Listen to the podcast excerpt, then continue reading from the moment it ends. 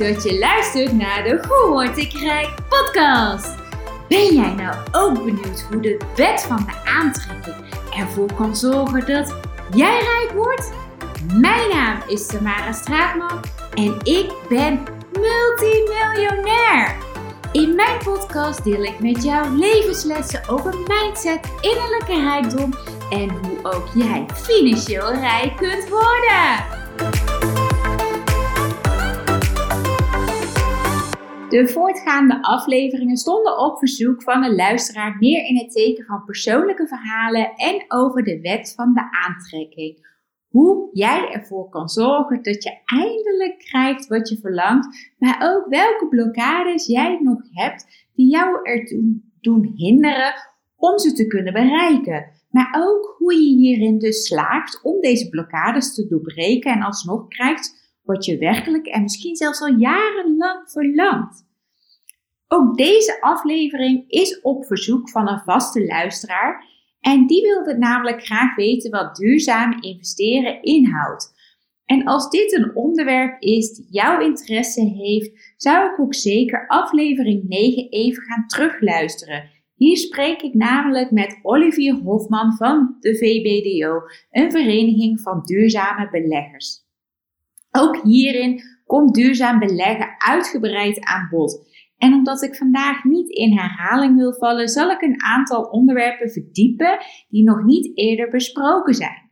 En ik zal dus eerst gaan starten met het begrip SDG's. Want heb jij hier wel eens van gehoord? SDG staat namelijk voor Sustainable Development Goals, werelddoelen voor duurzame ontwikkeling, een einde aan extreme armoede, ongelijkheid, onrecht en klimaatverandering. Dat is de kern van de duurzame ontwikkelingsdoelen, oftewel de SDG's. En de 17 doelen die zijn als volgt: het uitbannen van alle vormen van extreme armoede, een einde aan honger, zorgen voor voedselzekerheid en duurzame landbouw, gezondheid, zorg voor iedereen, inclusiviteit, gelijkwaardigheid, collectief onderwijs voor iedereen, gelijke rechten voor mannen en vrouwen en empowerment van vrouwen en meisjes, schoon water en sanitaire voorzieningen voor iedereen, toegang tot betaalbare en duurzame energie voor iedereen, inclusieve economische groei, werkgelegenheid en fatsoenlijk werk voor iedereen, infrastructuur voor duurzame industrialisatie, het verminderen van ongelijkheid binnen en tussen landen, steden veilig maken, veerkrachtig en duurzaam maken, duurzame consumptie en productie, de aanpak van klimaatverandering, het beschermen en duurzaam gebruik van onze oceanen en zeeën, het beschermen van ecosystemen, bossen en biodiversiteit, het bevorderen van veiligheid, publieke diensten en het recht voor iedereen. Het versterken van het mondiaal partnerschap om doelen te bereiken. En landen voeren deze Sustainable Development Goals uit op nationaal en internationaal niveau. En in 2016 besloten onder meer de Europese Unie en de VN over een inzet op de uitvoering van deze doelen. Want de VN maakte in juli 2016 afspraken over hoe de voortgang kan worden gevolgd en gemeten. En op basis daarvan wordt ook de komende jaren gerapporteerd. Ook het werken aan de SDG's vanuit en door Nederland staat samenwerking tussen ministeries en met maatschappelijke spelers zoals bedrijven en maatschappelijke organisaties centraal. De Rijksoverheid brengt in kaart hoe Nederland ervoor staat bij de duurzame ontwikkelingsdoelen en wat er nog moet gebeuren. De overheid die kijkt ook naar maatschappelijke initiatieven die al lopen op de thema's van de verschillende duurzame ontwikkelingsdoelen. Net als andere landen rapporteert Nederland aan de VN over de voortgang. En de Sustainable Development Goals zijn een vervolg op de Millennium Ontwikkelingsdoelen, de MDG's uit de jaren 2000. En deze hebben ervoor gezorgd dat er de helft minder armoede in de wereld is. Het percentage kinderen dat basisonderwijs krijgt, dat steeg met 90%. En er kwam bijna de helft minder kindersterfte. Er kwam een einde aan de opmars van malaria en TBC. En 2,3 miljard mensen hebben sinds 2000 toegang gekregen tot schoon drinkwater. Maar sinds 2000 zijn er ook nieuwe problemen gekomen die om een mondiale aanpak vragen. Denk aan de groeiende ongelijkheid, de rechten van vrouwen en meisjes, vrede, veiligheid en klimaatverandering. En de financiering om dus die Sustainable Development Goals te realiseren komt uit een aantal verschillende bronnen. Denk bijvoorbeeld aan belastinggelden van de landen zelf en zorgen voor eerlijke belastingheffing internationaal, maar ook handel, investeren, investeringen, ontwikkelingshulp en het bijdragen van bedrijven en filantropie. En nu je eenmaal weet wat dus de SDG's zijn, wil ik je dus even meenemen in duurzaam beleggen. Want zoals ik je juist vertelde, zijn investeringen van groot belang in het realiseren van deze SDG's. En dat vraagt ook direct om de volgende moeilijkheid. Want hoe herken je nu het verschil tussen een lookalike duurzame investering of een echte impactvolle investering? Want hierover is veel te doen geweest. En wellicht zegt de term greenwashing jou iets. Greenwashing is namelijk het zich groener of maatschappelijk verantwoorden voordoen dan een bedrijf of organisatie daadwerkelijk is. En greenwashing is dus een echte marketingtruc. Bedrijven gebruiken die truc om duurzaam te lijken en zo hun imago op te poetsen. Ze hebben veel mooie praatjes over het groen zijn, terwijl ze doorgaan met klimaat en milieu vervuilen. En de grootste vervuilers maken dus ook het meest gebruik van deze greenwashing. En dat lijkt me nou net niet waar jij in wilt investeren. Maar hoe herken jij dan een bedrijf die aan greenwashing doet of echt impact maakt? Ook kan het namelijk zijn dat een bedrijf wel iets goed doet, zoals het steunen van een goed doel, en toch in de kern niet altijd zo duurzaam is.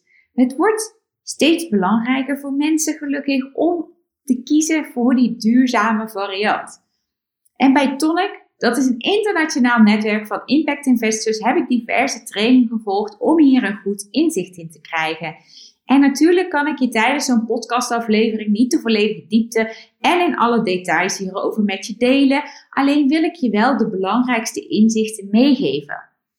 Want vaak benadrukt het bedrijf, als ze aan greenwashing doen, bijvoorbeeld het één element echt uitzonderlijk. Denk aan milieuvriendelijk of duurzaamheid of duurzaam.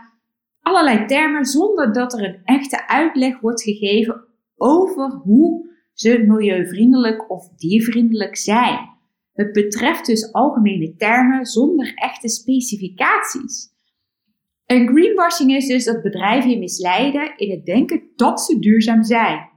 Deze duurzaamheid kan op allerlei vlakken zijn: kinderarbeid, met betrekking tot milieu, werkomstandigheden, dierproeven, ga zo maar door. En een groot deel van deze misleiding is gericht op ons onderbewustzijn. En die misleiding kan dus al door kleine veranderingen zijn. Wanneer een voedselketen bijvoorbeeld een groen blaadje toevoegt aan een logo, dan lijkt het al meteen een stuk gezonder. Of een biggetje met een hartje geeft meteen een diervriendelijker beeld. Of een kartonverpakking in plaats van plastic voor een product dat alsnog slecht is voor de mens of voor het milieu. En niet alleen kleur, maar ook slogans, afbeeldingen, verpakkingen kunnen ons onderbewustzijn beïnvloeden in hun voordeel. En echte groene merken kunnen vaak goed aangeven wat ze verbeterd hebben of veranderd hebben. Veelal doen ze dat door middel van percentages zoals 67% minder water of energieverbruik, en als je dus exacte informatie krijgt, dan is de kans veel kleiner dat het een greenwashing betreft. En wanneer een bedrijf een product heeft met maar 1% aan natuurlijke producten, mag het namelijk al natuurlijk genoemd worden. En een keurmerk is voor ons als consument een makkelijke manier om in één keer te zien of iets groen is. Maar er zijn inmiddels zoveel keurmerken, waaronder zelf bedachte keurmerken van het bedrijf zelf. Als je dus gaat investeren, kun je dus onderzoek doen naar de SDG's, de Sustainable Development Goals. In welk SDG's vertegenwoordigt het bedrijf zich en hoe verantwoorden zij zich in deze SDG's? En ook het keurmerk B Corp vind ik een goede indicator. Het woord B Corp dat staat voor Benefit Corporation En met deze certificering kunnen bedrijven en ondernemers laten zien dat ze het belangrijk vinden om niet alleen financiële waarden, maar ook waarden voor mens en milieu na te streven. En om dus om zo'n B Corp te worden, moet een organisatie het impact certificeringsproces doorlopen. En in dat proces moet een organisatie minimaal 80 van de mogelijke 200 punten behalen. B Corps die moeten transparant zijn over een score vanaf het moment dat ze gecertificeerd zijn. En dit, dit is een keurmerk wat compleet onafhankelijk is. En een groen bedrijf die kan dus heel goed opsommen welke stappen zij ondernemen om zo duurzaam mogelijk te werk te gaan. Want vaak hebben zij ook een vijf of een tien plan met andere duurzame doelen die zij willen bereiken.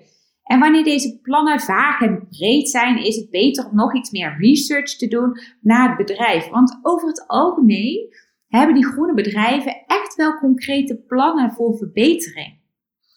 En wat ook waarschijnlijk geen grote verrassing is, de prijs geeft ook inzicht in de waarheid van de duurzaamheidsclaims. Want duurzame producten zijn over het algemeen een stuk duurder omdat zij een eerlijke prijs betalen aan hun telers, naaiers, plukkers enzovoort. Duurzame producten voor een verdacht goede prijs zijn dus vrijwel altijd te mooi om waar te zijn. Waar moet je dus goed op letten? Nou, de grootste vervuilers maken het meest gebruik van greenwashing. Hun grootste winst komt namelijk van activiteiten die heel schadelijk zijn voor klimaat en milieu. Maar zij voelen ook wel dat steeds meer mensen tegen deze vervuilende bedrijven zijn. En bovendien lopen ze ook het risico om voor de rechter te belanden. Daarom doen ze alsof ze groen zijn. Want hoe langer ze zichzelf als duurzaam kunnen voordoen, hoe meer, hoe meer geld ze kunnen verdienen aan die vervuiling. Om je een paar goede voorbeelden te geven van greenwashing. Nummer 1, Shell. Dat is een van de meest vervuilende bedrijven in Nederland. En dan is het ook niet verrassend dat Shell groener wil lijken dan het is. En ze zeggen dat ze wel klimaatneutraal willen worden, maar het investeert nog steeds meer dan 80% in olie en in gas. De klimaatambities van Shell die zijn onderzocht. En wat blijkt nou? Het bedrijf stoot de komende jaren meer CO2 uit dan 127 kolencentrales bij elkaar. Ondertussen maakt Shell dus wel dure reclames, waardoor het bijna lijkt alsof ze het klimaat redden. Dit jaar adverteert Shell bijvoorbeeld met CO2-neutraal rijden. Als je bij de pomp extra betaalt, plant Shell bomen om de CO2-uitstoot te compenseren. En dat klinkt misschien goed, maar compenseert maar een heel klein beetje van de uitstoot van Shell. En het aanplanten van bomen kan leiden tot landroof en mensenrechten schendingen. Sowieso is echt verminderen van de uitstoot veel beter dan achteraf compenseren. En de reclame voor CO2-neutraal rijden die klopt dus niet, maar het geeft Shell wel een beter, beter imago. En ze verspillen nu miljoenen aan het hoger beroep voor verschillende rechtszaken, maar ook aan greenwashing. En dat geld zouden ze beter kunnen gebruiken om echt te verduurzamen en klimaatneutraal te worden. Ander voorbeeld. Friesland Campina. Nou, niet alleen fossiele bedrijven laten vaak zien hoe het niet moet, maar ze zijn dus zeker niet de enige, want een voedselbedrijf of zuivelgigant als Friesland Campina doen ook heel graag of ze groen zijn. Je krijgt de indruk dat het bedrijf heel duurzaam bezig is, maar ondertussen leidt de grootschalige productie van zuivel tot veel uitstoot van broeikasgassen die klimaatverandering veroorzaken. Bijvoorbeeld via het voer, soja, dat de koeien eten om veel melk te produceren. En voor het verbouwen van soja in landen als Brazilië wordt enorm veel bos gekapt. Dat heeft ernstige gevolgen voor de bevolking en de biodiversiteit, de rijkdom aan planten en diersoorten. Bovendien verergert ontbossing klimaatverandering. Toch niet zo duurzaam. Ook als je gaat beleggen via de bank en je wilt duurzaam beleggen, kom je vaak niet verder dan ESG uitsluiten. Maar of dat nou zo echt impactvol is? ESG staat voor Environmental, Social and Governance, Milieu, Maatschappij en Governance en verwijst naar de drie centrale factoren in het meten van duurzaamheid van een belegging. Die term is afgeleid van de Triple Bottom Line, ook wel bekend als People, Planet and Profit, PPP, een concept dat in de jaren 90 werd geïntroduceerd. Het stelt dat bedrijven zich moeten richten op elk van de drie P's en niet alleen op de profit, op de winsten, omdat de andere twee elementen even belangrijk zijn voor een commerciële onderneming om duurzaam te zijn. En dit concept evolueerde dus in ESG, wat vandaag de dag de basis vormt voor duurzaam en verantwoord beleggen. SRI, Social Responsible Investment. En dat staat voor maatschappelijk verantwoord beleggen, een beheerstrategie die ESG-criteria gebruikt om verantwoord te beleggen. En de milieucriteria gaan naar hoe een bedrijf bijdraagt aan en presenteert op het gebied van milieuuitdagingen, bijvoorbeeld afval, verontreiniging, broeikasgassen, ontbossing en klimaatverandering. De sociale criteria kijken naar hoe een bedrijf zijn mensen behandelt, bijvoorbeeld het beheer van het menselijke kapitaal, diversiteit, gelijke kansen, werkomstandigheden, gezondheid en veiligheid en misleidende verkoop. En de governance criteria onderzoekt hoe een bedrijf bestuurd wordt, bijvoorbeeld beloning van zijn leidinggevende, belastingpraktijken en strategie, corruptie en omkoping en brede diversiteit en structuur. ESG-beleggen is gebaseerd op het idee dat bedrijven waarschijnlijk een sterk rendement bereiken en leveren als ze waarde creëren voor hun stakeholders, werknemers, klanten, leveranciers en de maatschappij in het algemeen, met inbegrip van het milieu en niet alleen voor de eigenaars van het bedrijf. De ESG-analyses richten zich dan ook op de manier waarop bedrijven de maatschappij dienen en hoe dit een impact heeft op hun huidige en toekomstige presentatie. ESG-analyses gaan niet alleen om wat het bedrijf vandaag doet. Het is van uiterst groot belang ook de toekomstige trends in beschouwing te nemen. En dat gaat dan noodzakelijkerwijs ook om disruptieve veranderingen die significante implicaties kunnen hebben op de toekomst van de winstgevendheid van het bedrijf en zelfs het voorbestaan daarvan. En de SRI-strategieën die zijn als volgt. Om maatschappelijk verantwoord te beleggen zijn er twee benaderingen die beleggers of fondsbeheerders kunnen toepassen. Op het niveau van een individuele investering sluiten deze strategieën elkaar uit. Op het niveau van een fonds kunnen ze naast elkaar bestaan, maar hoe dan ook, elk heeft zijn eigen voor- en nadelen. De eenvoudigste optie, en waarschijnlijk de meest bekende bij het grote publiek, houdt in dat bedrijven waarvan de activiteiten of praktijken in strijd zijn met bepaalde ESG-criteria worden uitgesloten. Denk bijvoorbeeld aan bedrijven die actief zijn in de wapensector, tabaksproducenten die erg vervuilend zijn, mensenrechten niet respecteren, etc. Een andere mogelijkheid is om zelf activistisch te worden binnen de bedrijven waarin je investeert. Ga dialoog aan met de bedrijven over ESG-kwesties of oefen jouw stemrecht als aandeelhouder uit om beslissingen te beïnvloeden. Er zijn zoveel manieren waarop je intern dingen kunt laten gebeuren om te evolueren naar een meer maatschappelijke verantwoorde investering.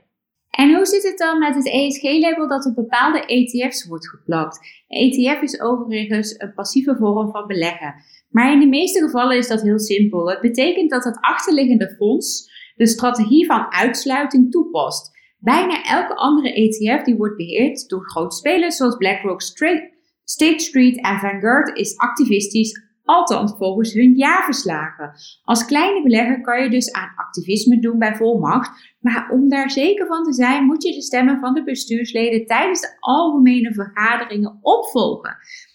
Ondanks deze ESG-criteria blijven er ook spanningen onder de beleggers. Bijvoorbeeld omdat de definitie van duurzaamheid verschilt van persoon tot persoon. Leeftijd, sociaal-economische achtergrond, culturele verschillen die referent zijn, allemaal factoren die het idee van sociaal verantwoordelijk beïnvloeden. Bovendien zijn spanningen inherent aan de twee belangrijkste SRI-strategieën die zojuist gedefinieerd zijn, of aan de keuze voor de een boven de andere. Neem als voorbeeld de chocoladeindustrie, waarvan we helaas weten dat er een beroep wordt gedaan op kinderarbeid. Het is een praktijk die veel toonaangevende bedrijven in de branche betreuren en beloven in de loop van de tijd te elimineren. Beleggers die aandelen van een van deze chocolatiers willen kopen, kunnen dit doen via een fonds dat aanwezig is in het bestuur van het bedrijf.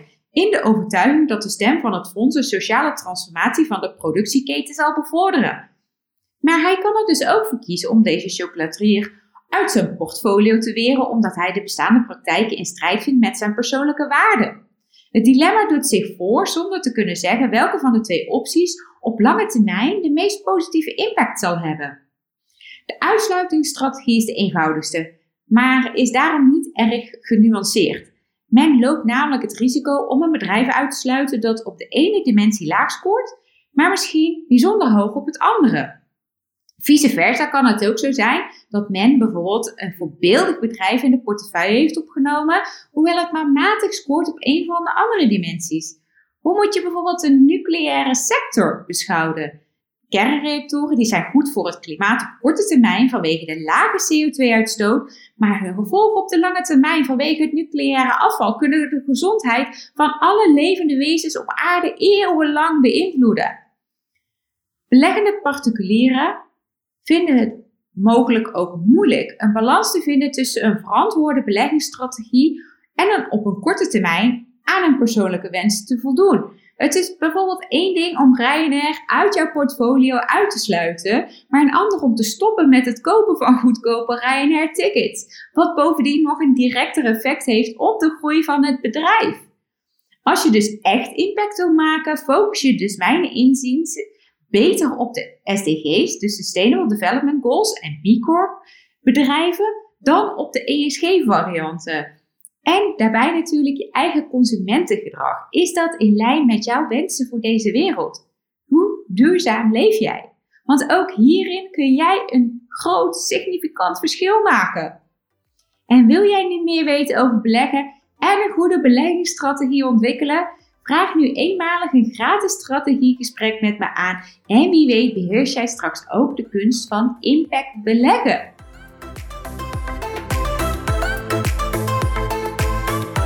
Superleuk dat je weer hebt geluisterd naar een aflevering van de Hoe word ik rijk podcast.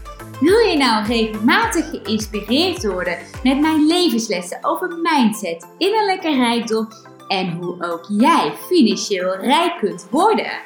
Vergeet jezelf dan niet te abonneren op deze podcast. En vond je dit nou een boeiende aflevering? Of heb je vragen hierover en mis je een bepaald onderwerp? Zou je hier graag iets over willen horen? Laat het ons dan even weten door een review te plaatsen. Dat zou ik echt super tof vinden. En wil jij nou direct starten met het opbouwen van jouw financiële of innerlijke rijkdom? Ga dan naar www.tamarastraatman.nl slash podcast en ontdek nu ook jouw kansen om rijk te worden.